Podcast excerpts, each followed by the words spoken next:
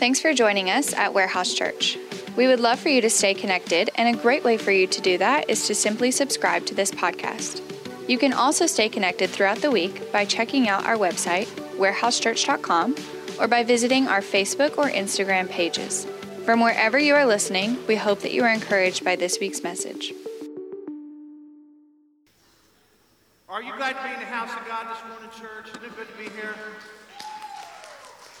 Very, very blessed by the music, encouraged by the word. Thank you, Nick, for sharing about Marianne. Again, on behalf of the school now, thank you for praying uh, throughout the week for Marianne. She's home, she's recovering. Uh, like, like Nick was telling us, she is going to be uh, just laying low for a couple of weeks until she has her surgery. She has, she's going to have valve surgery to repair. Uh, whatever makes your valves do this in your heart, that piece needs to be fixed on both of her valves.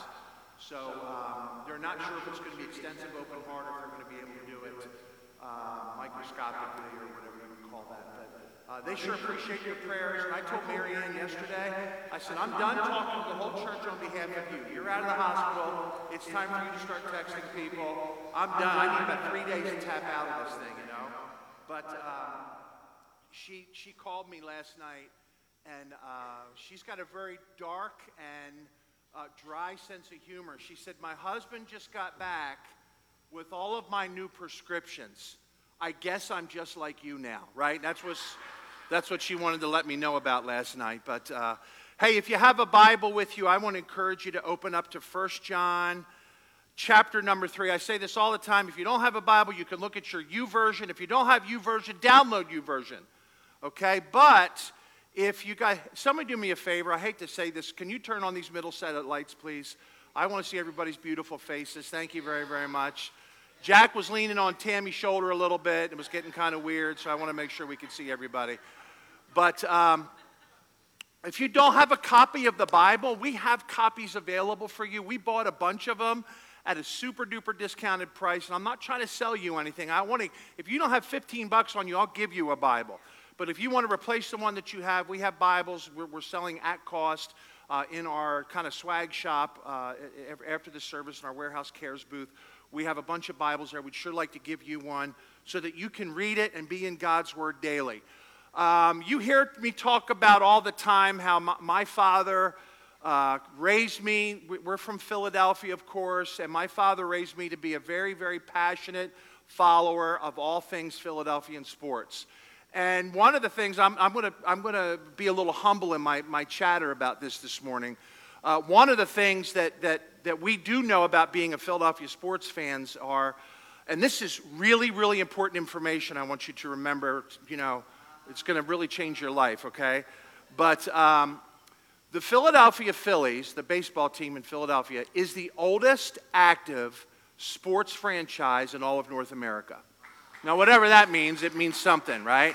And the Philadelphia people are, you know, having revival this morning over here, my, the Gilchrist family. But uh, because of that, and because baseball currently has 162 games in a season, the Philadelphia Phillies are also the first sports franchise to have 10,000 losses in their uh, in the lifetime of their yes that's something that, that's something that makes the rest of you a little bit more happy right first team ever to have 10,000 losses and I've been to a lot of those losses I've been to lots and lots and lots of lean, lean, lean years when my dad would say, Hey, we're going to a ball game tonight. I'm like, Dad, I can't see them lose again. We got to go to a game they're going to win, right? And it's just one of those things. If you invest all of that time and really all of that money and you're spending five times what you normally would on food and stuff, and they wind up losing, you kind of feel betrayed a little bit. Like, man, I just put this whole night into this stinking team and they couldn't even win this game for me. You got to be kidding.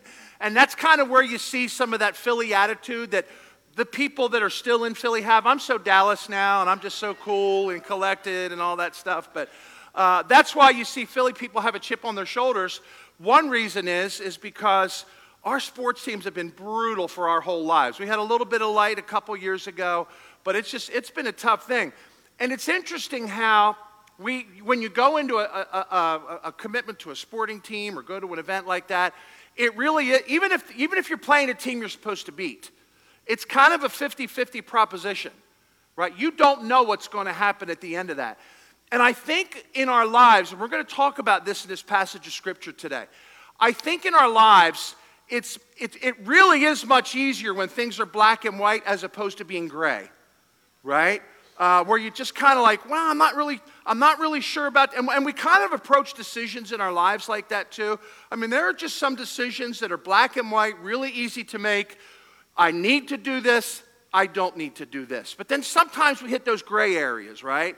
Should I eat a piece of birthday cake today? Gray area. Should I, you know, uh, go see my mother in law today. Well, maybe I could send my wife, right? I mean, you, but we have those things that we're confronted with all of the time where, where we have that little dialogue. I don't know how many, I don't know if you're like me, but do you ever feel like you're going crazy because you have both sides of your voices talking in your head at the same time? You shouldn't, you should, you shouldn't, you should, you shouldn't, you should. And I'm like, honey, come here. Can you slap the mess out of me? Rattle my head so I can get my thinking straight again, right? Because sometimes we spend a lot, we spend a lot of time negotiating with ourselves. Did you ever find yourself in like that? Well, I, you know, I know, but it's, and, and you've probably said this, I've said it too. It's not that big of a deal. or nobody's going to know about it. And, and you know what's funny about religion? Religion kind of, religion itself kind of teaches us that. Well, I hope I found favor with God. I can't tell you how many times I've been with people, visiting them in hospitals, visiting them in their home, and just talking to them. Well, I just hope when it's all said and done, God remembers all the good stuff that I did. I hope when it's all said and done, that the, the, scale, right, that spiritual scale that all of us keep of hopefully we're doing a little bit more good. You know, sometimes we feel like we're teetering in the middle, or maybe we're on the bad side a little bit, and we have to spend the rest of our life a little bit of makeup time for the crazy stuff we did when we were little. But God doesn't want you to live your life wondering about your relationship with Him. And the thing about being a part of a Bible teaching, Bible believing church is this. We, not because it's me, but because we, our church, believes that the Bible is the only true source of final authority. It's the only place we could go to where we're guided with absolute truth. The Bible says in Psalm 119, Thy word is a lamp to my feet and a light to my path. And when we submit to the word of God, big questions, and it's kind of funny. I'm reading through the Old Testament right now. Um, get, today I finished Exodus, so tomorrow I got to start that time to get some discipline in your life and read through Leviticus, right? I'm going to have to kind of barrel through that a little bit because it's a little harder to read. And, and I know that when, when I'm reading through the Word of God, even stuff that happened 2,000, 4,000, 6,000 years ago. And you're like, well, that's, you know, that's ancient history. We read stuff about, you know, America's birthday 200 and some years ago. That seems like ancient, ancient history. Uh, when I, I, was talking to a young man this morning, I said, who was the first president of the United States? Who was the first president of the United States? Ancient history. When was the last time the Dallas Cowboys won the uh, Super Bowl?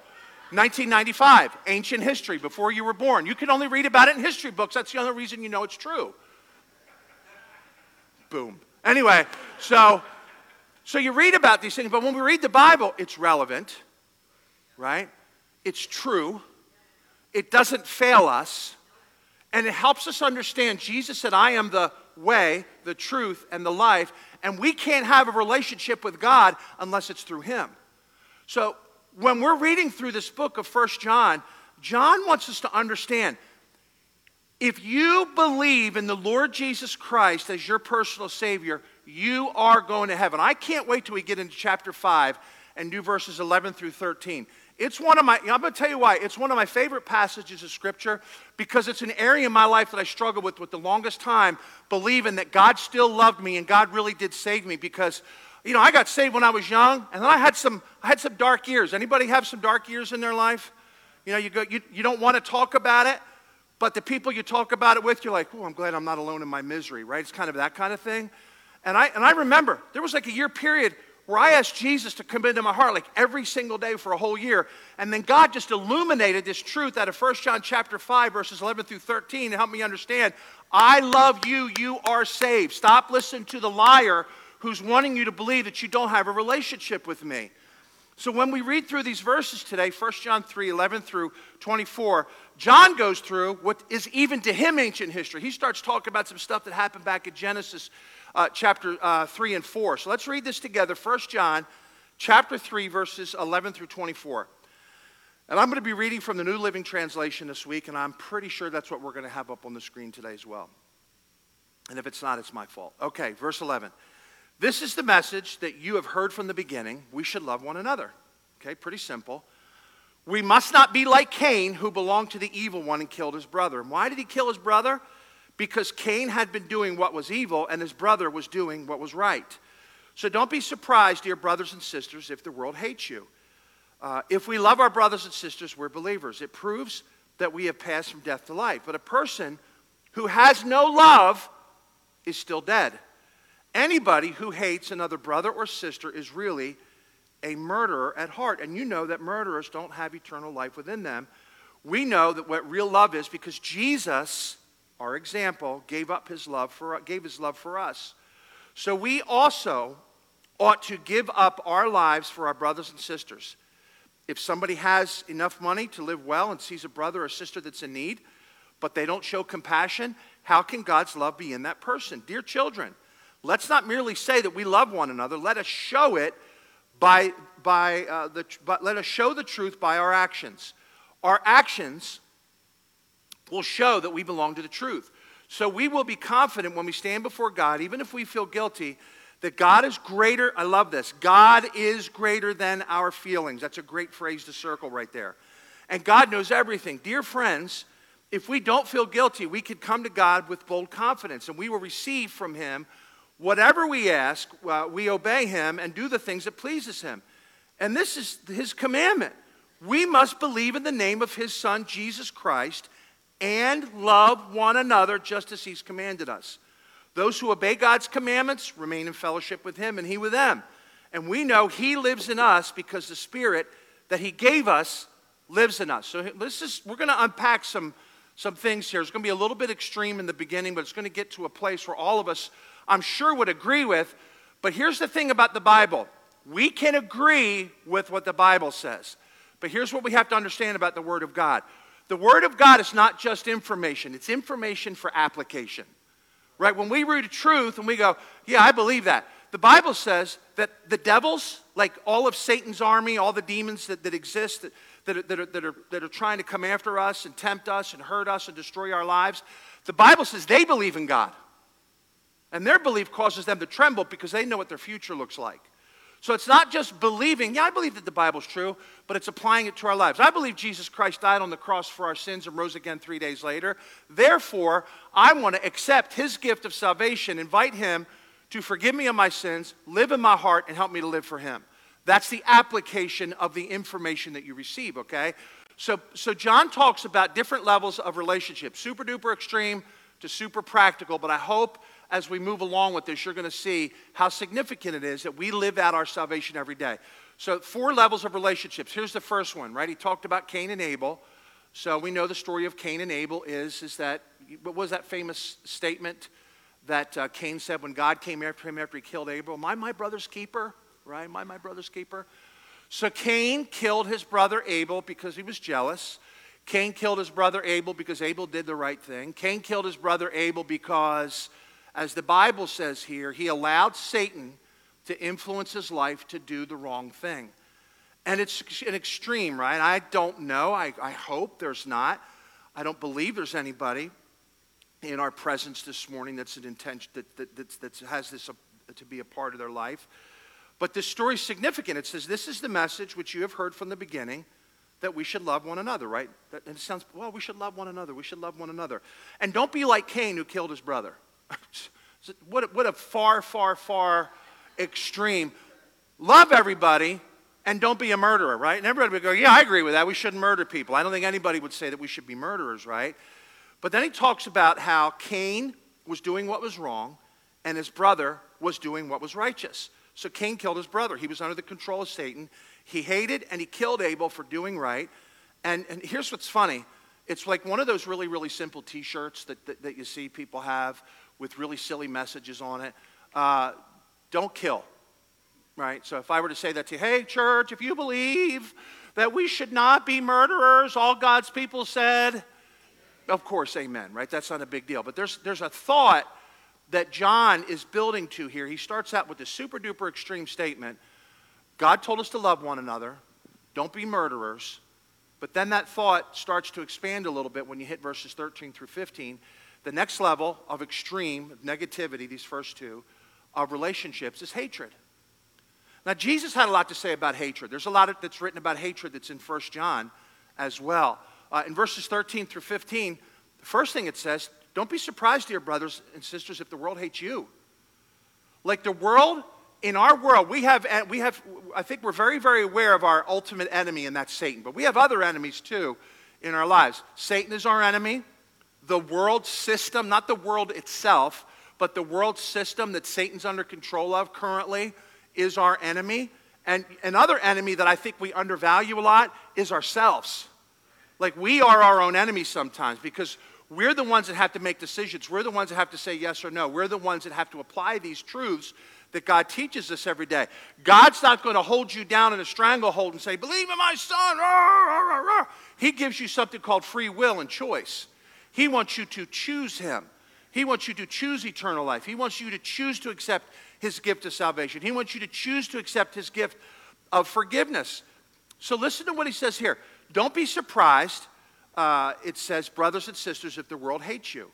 Which means this if we, brothers and sisters, John's talking to here, people that are spiritually related to him, people that believe in Jesus Christ, John says, what the world stands for is going to hate who you are, and don't be surprised. And I don't know in my lifetime if I've ever seen that more true than today. Right? Now, it's kind of funny what some of the, you know, some of the things that are happening in our country today and the messaging and, and, and just all this stuff that's all around us. I, have heard a lot of people say, boy, Christians and Christianity are really under attack right now. You should go to a, a country that's under communist rule or a country that forbids Christianity for a couple days to make you appreciate how good we have it here in the United States of America. We think taking a stand for our Christianity in the United States of America is saying something about Jesus, the church, and Christianity on Facebook, right? And then the Facebook police taking it off. Oh, I've been oppressed this week. Facebook said, I can't say this thing about God or Jesus or about forgiveness or about this or about this. So I've, I've, I've, been, I've experienced some, some spiritual oppression in my life. No, you haven't. Nobody in this room has really experienced spiritual oppression to the degree where we've had to make a life or choice decision on whether or not we're going to be a follower of Christ, right? And what John is telling, John understood it because he had to face life or death. Uh, John was actually boiled and exiled to this island called Patmos. And on this island called Patmos, Jesus appeared to him, God and his Holy Spirit appeared to John, gave him these gave him like a really a front row seat of what uh, the end times were going to look like in the book of Revelation. And John writes all these things about, and this is going to happen, and the seven vials, and the seven judgments, and, and Revelation is a great, great study to make. But he reads, he goes through all the, seeing them through the eyes of a guy that was alive a couple thousand years ago. So there's some things that he described that maybe would not be relevant in the way that we would describe them today. But man, you can't read through Revelation today and say that prophecy hasn't took place yet. Right now, we believe, I believe, that everything that needs to happen before Jesus Christ comes back and takes his believers back up into heaven, it's all lined up. We just, and here's what the Bible says we got to be ready. And here's what being ready means we want Jesus to come back when we're doing the right thing. Like, don't you want to get caught doing the right thing? Wouldn't it be great if, like, one Sunday morning you weren't feeling good? You're like, oh, man, it's just been such a long week. And I deserve some sleep and I deserve a day off and I and you're like, "You know what? No, I really need to go to church." Right? You get up, you go to church, you're walking in the front door going, "Man, I'm glad I made the right decision today." And then poof, Jesus comes back. Wouldn't that be cool? Because you know he's going to be in heaven and go, I see you. You know what I'm saying? I see you, bro. You did the right thing today. But unfortunately, the thing that I fear is, is that I'm not going to be doing the right thing, right? So, I, and I don't want to say I live in fear in my relationship with God. I just want to, I want to please him with my life. Don't you this morning? Right? So John says, don't be surprised if this evil system comes after you and hates you. But then he talks about this. He's, that, that has to do with what happened to Cain, uh, what happened with Cain to his brother named Abel. Then he says in 14, if we love our brothers and sisters who are believers, he said it proves, it means this, it's evidence. It's evidence of a relationship that exists in you because of Jesus Christ.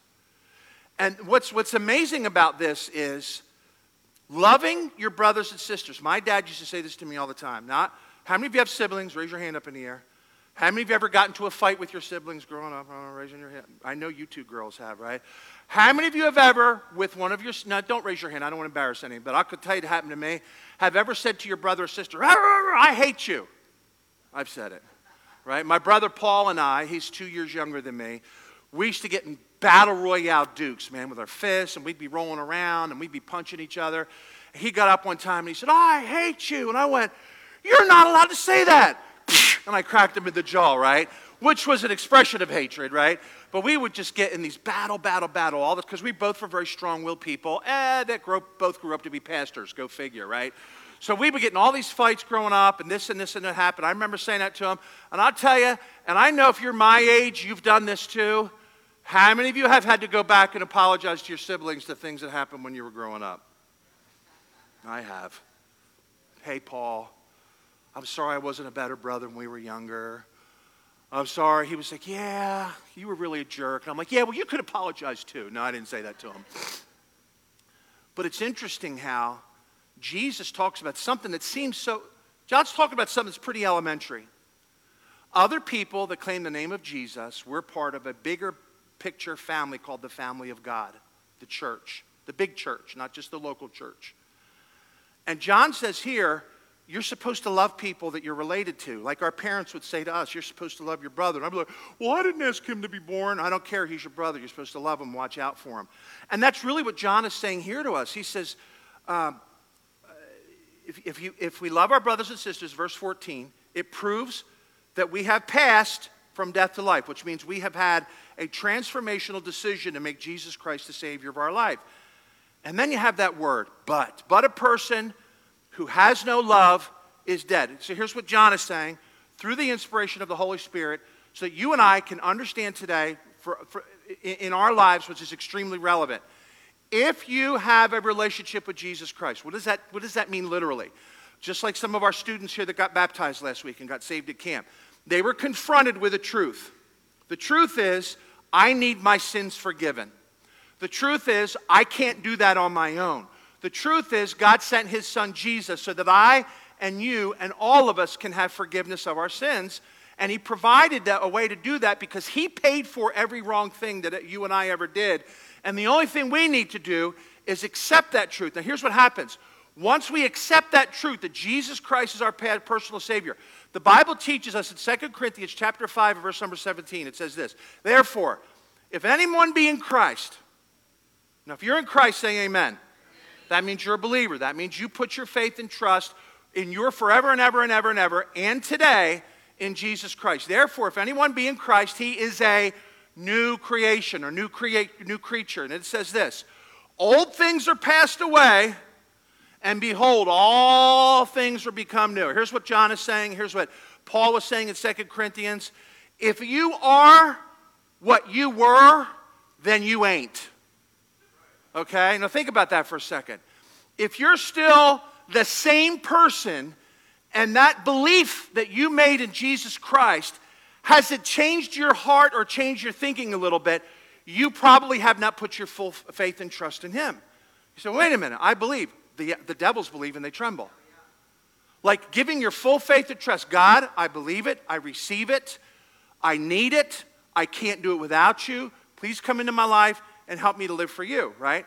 So the Bible tells us in Romans chapter 5 that God not only said he loved us, but he demonstrated his love for us. Even though we were sinners, Christ died for us, okay? So I, I, I believe this with all my heart because of what the Bible says. When Jesus comes into your life, there's a change that takes place. Now, there's a process that you go under but there's also a change that happens. Now, that doesn't mean everything's really, really good and awesome, right? The day you get saved, the next day you got a lot of money in your bank account, your wife loves you, all, you know, you're, you're healed and all that stuff. That's not what that means. And some people wanted to believe that. But here's what it does mean you have a secure position with your relationship in God forever and ever and ever and ever. And it ought to change the way that you think, it ought to change the motivations for the way that you live. So I believe that Jesus forgave me of my sins So there ought to be some gratitude in our heart for that. Do you agree with that this morning?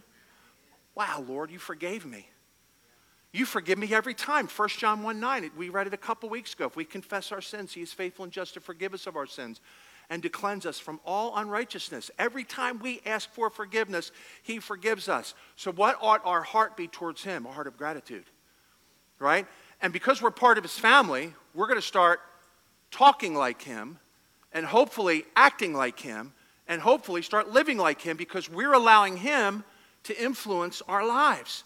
Matthew 5:22, Jesus had something very, very specific to say about hating people. He said this in Matthew chapter 5.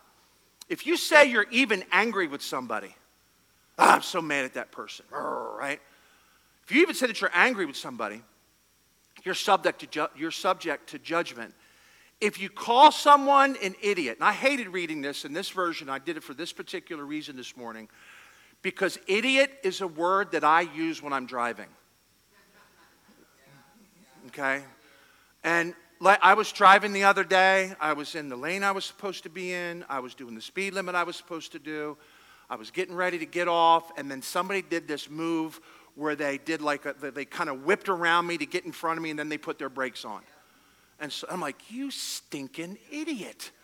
I don't think it was anybody in this room. I don't think it was. I, I thought it was Joey for a minute because I, I was looking over, but it wasn't Joey. And I kind of felt bad because I'm reading through this passage this week, and it says, yeah, if you call somebody an idiot, I'm like, oh, Lord, I'm sorry. They don't hear me. I'm only talking to myself, and God's like, oh, it really isn't about what they hear, it's about what I hear. You know, so I had a little moment with Jesus in my car this week again. And here's what Jesus says If you say those things or feel that way, you're in danger of being brought before the court. And if you curse someone, you're in danger of the fires of hell. Here's what Jesus says Murder's bad, but it's no worse than hatred. what? What do you mean? There's course I hate my enemies. I hate this, I hate this, and hate this. Jesus says, if my love is in you, you ready, church? Hatred doesn't exist. That's a natural consequence of a decision that you've made to become a follower of Jesus Christ. Uh, and I think it's really interesting. He says, again, don't be surprised that the world hates you. He says, loving fellowship, uh, loving fellow Christians is tangible proof of your relationship with Jesus. And then he comes out strongly and says this in verse number 15 If you hate fellow believers, then Jesus is not in you. I think that's something we all need to be careful of, right? Because all of us have been hurt by other believers. I've had some family members hurt me egregiously when I was little. Really, really, really bad. And it took me years and years and years in counseling and help. And I think, because I'm going to tell you something else. This is a little freebie for you this morning. I think everybody needs counseling right? So tell somebody you're sitting next to, you you need counseling. No, don't tell them that. Don't tell them that. I think all of us need counseling at some level or another. I really, really do. Spiritual guidance at some level in all of our lives, right? well, what's interesting is, I don't know if hatred's, uh, I think hatred is something we all struggle with. And I think that's such an extreme emotion that when it happens, the Holy Spirit, you'll feel that Holy Spirit just saying, dude, you can't do that. You need to make that right and start treating that person right. And God does what He does. He convicts us of our sin, not to make us feel bad like religion teaches, but so that we would confront it, make it right with Him, so that He'll bless us. Because God wants to bless us because we're His kids. Amen? So here's the one I think that most of us probably have to wrestle with, right? It's not murder. You know, oh man, I'm not a murderer. Amen, right? or hatred. Oh, okay, I can see that. Maybe I need to treat people a little bit better. And most of the time, hatred is not expressed verbally. Where does hatred exist? It's in your heart. It's in your attitude. And you can see it. Did you ever see somebody that was just like super duper angry looking and mad all the time? Like, man, that dude's got hatred in their heart. That lady has hatred in her heart. Here's the one where I think most, most Christians, believers of Jesus, struggle, and that's indifference. That's that, that's that gray area. No, I'm not a murderer. I'm not going to. Uh, maybe I see myself being hateful sometimes, but I don't really hate people. But indifference. Verse 16 says, We know what real love is because Jesus gave his life up for us. He was our example. So we also ought to give our lives up for our brothers and sisters. If somebody has enough money to live well and sees a brother or sister in need, but doesn't show compassion, how can God's love be in that person? Listen to what it says in Isaiah, Isaiah chapter 1, verse 16 and 17. Wash yourselves and be clean. Get your sins out of my sight. Give up your evil ways. Learn to do good. Seek justice. You ready? Here's some, here's, here's the process of being clean. Then he says this help the oppressed, defend the cause of orphans, fight for the rights of widows. Paul tells us in Philippians chapter 2, verse number 5, you must have the same attitude or lifestyle that Jesus Christ had. So Jesus is, and I know you would agree with me, do you believe that Jesus is our ultimate example? Say amen. So if Jesus is our ultimate example, don't just look at the things that he said, all truth and all perfect. Look at the things that he did. He loved people that were awful to him. On the cross, Father, forgive them, for they know not what they do. Right? And why did he do that? To be our example, to show us how we're supposed to live and act in our world today. And here's what happens to us, church. We have got to guard our hearts against, right? We don't, we're not going to be extreme haters, murderers. No, we disagree with that. But here's what we also guard ourselves against. Well, I don't want people to think I'm like a Jesus fanatic and like I'm super duper this or I'm super duper that. And, and, and so I'm just going to kind of dwell somewhere like right in the middle a little bit and blend in and kind of be a camouflage Christian because I don't want to hurt people's feelings, right? And I don't want to, I don't want to be an extremist and I don't want to do this and I don't want to do that. And, and I think God is very specific about that. I know God is very specific about that in the book of Revelation. He said, I wish that you were hot or cold because when you're lukewarm, makes me want to. When he says spit you out, you know what that means? It means he wants to regurgitate you, like, right? And that's a man talking. So how do men throw up? Women throw up, they're like, it's just like a little tiny sound. But when men throw up, they're calling out, you know, they're calling out the warlords in the nether regions, scream, ah! that's how God feels when we live a lukewarm life, life towards Him. It makes Him sick, right? And here's what God expects from us God expects from us, and here's the last, the last point that I'll share with you this morning to treat each other with, with true Christian love. I don't think that's anything anybody would disagree with. Should we love one another? Yes, Pastor, of course we should love one another. I don't think anybody's going to come up to me after church and say, I, I get it, but I don't know if I agree with you 100%. I know if you do, I'm, I'm okay with that. I would, I, would, I would encourage some dialogue. I love that. You know that it's true, right? Information is true. What's the difficult part? It's the application, right? True Christian love. Verse 18 Dear children, it's not merely that we should love each other. Like, uh, you know, and there's so many great marriage applications in this. And let me throw a little little commercial out there to you for Wednesday night. Uh, Kim and I are leading a class on Wednesday night um, called Love Languages, and we're going to talk about marriage. And listen, it's not going to be like a teacher format where I'm like, mur, mur, mur, mur, mur, mur, do this, do this, do this, do this. It's going to be conversations.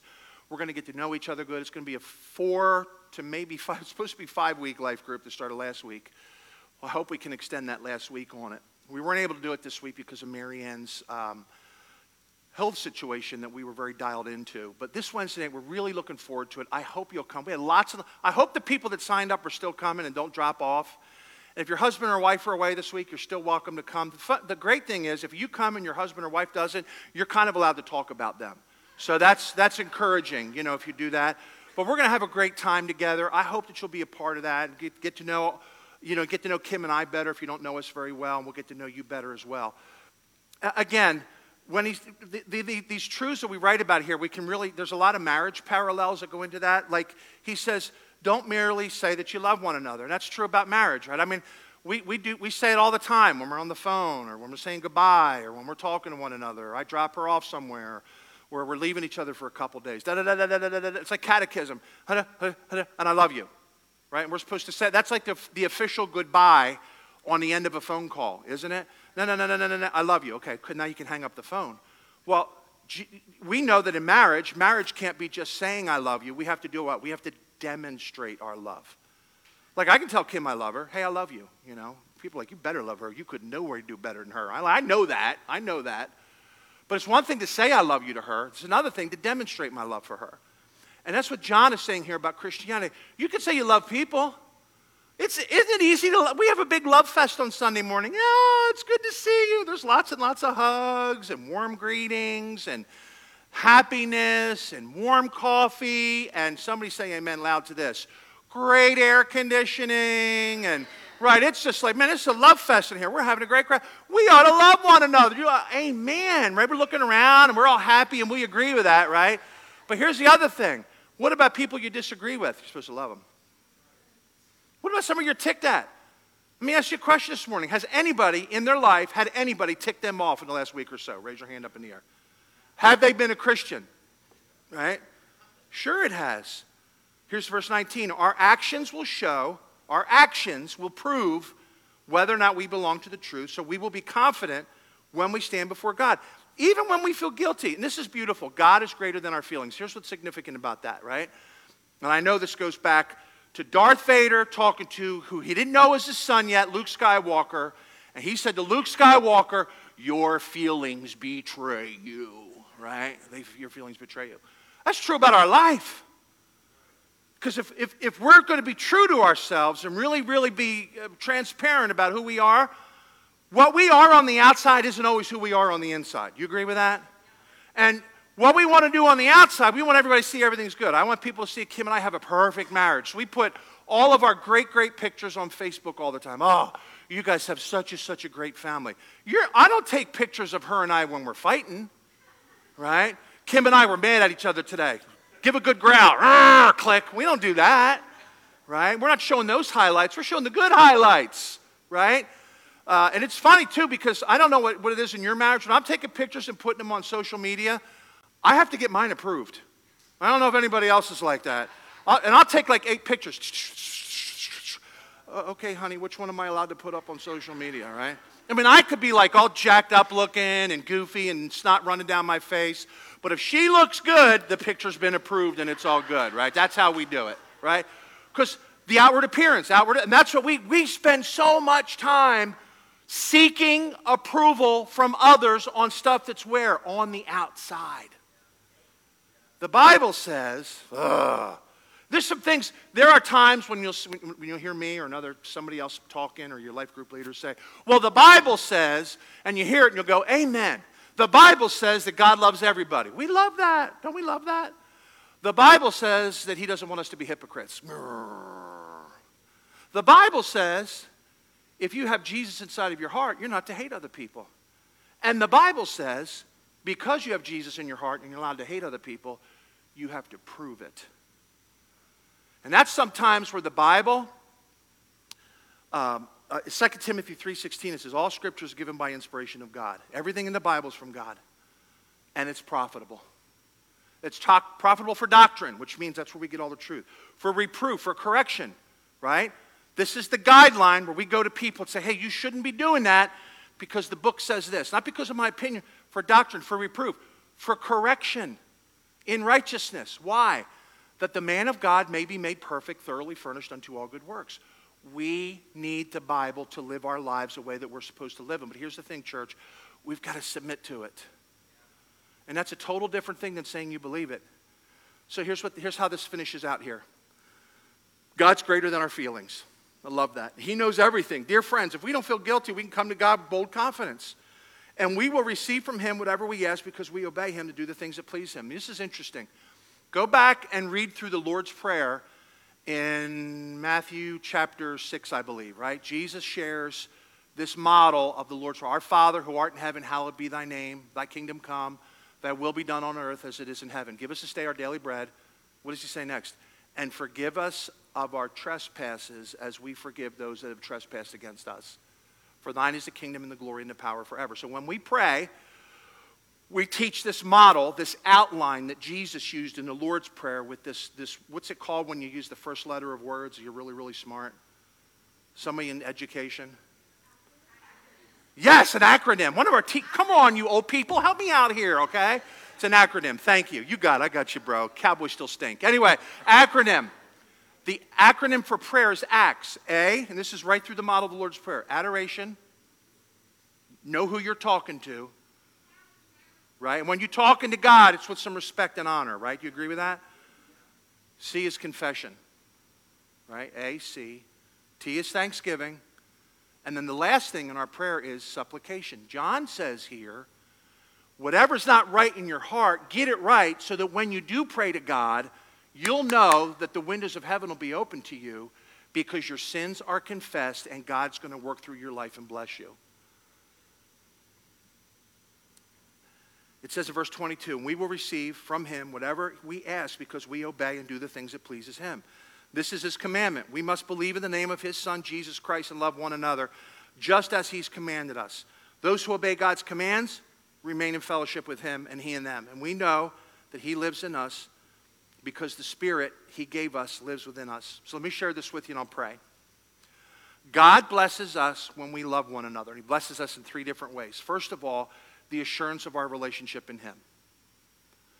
God's assurance of your salvation is something very, very precious, and He wants you to know that you have.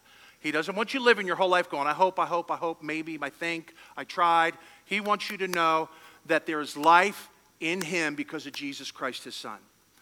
Um, God blesses us when we love one another, secondly, because of answered prayer. We ought to come, God wants you to go confidently before Him, but when you do, confess your sins. And if you're not sure, David said this in Psalm 51 God, cleanse me from secret faults, cleanse me from things that I've forgotten about. Or can you stir up your Holy Spirit to help me remember so I can confess it, make it right with you so that you'll bless me? And He also wants to bless you when you love one another by letting you know that He will abide in you. Jesus said in Matthew chapter 22, verse 37, Love the Lord your God with all your heart, with all your soul, with all your mind. We know that. We hear that. We agree with it. We believe that. And then it says, This is the first commandment. This is the first and greatest commandment. A second commandment, which is equal to it, is this love your neighbor as yourself. Ah, that's, the, that's one we have, we, we have a hard time with. Let me finish up with you this morning by reading something great out of Romans chapter 5.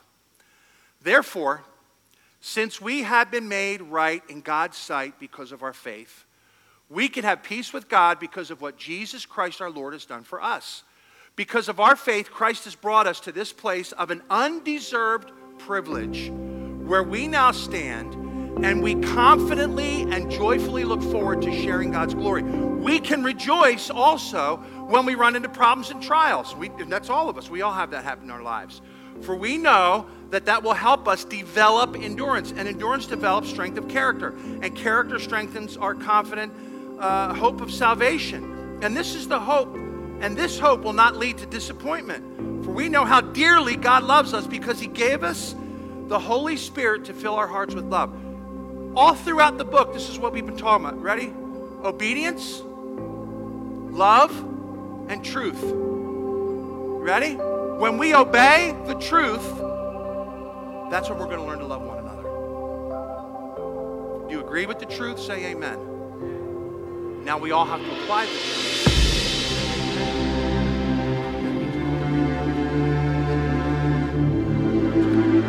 Father, we love you. We thank you for your word.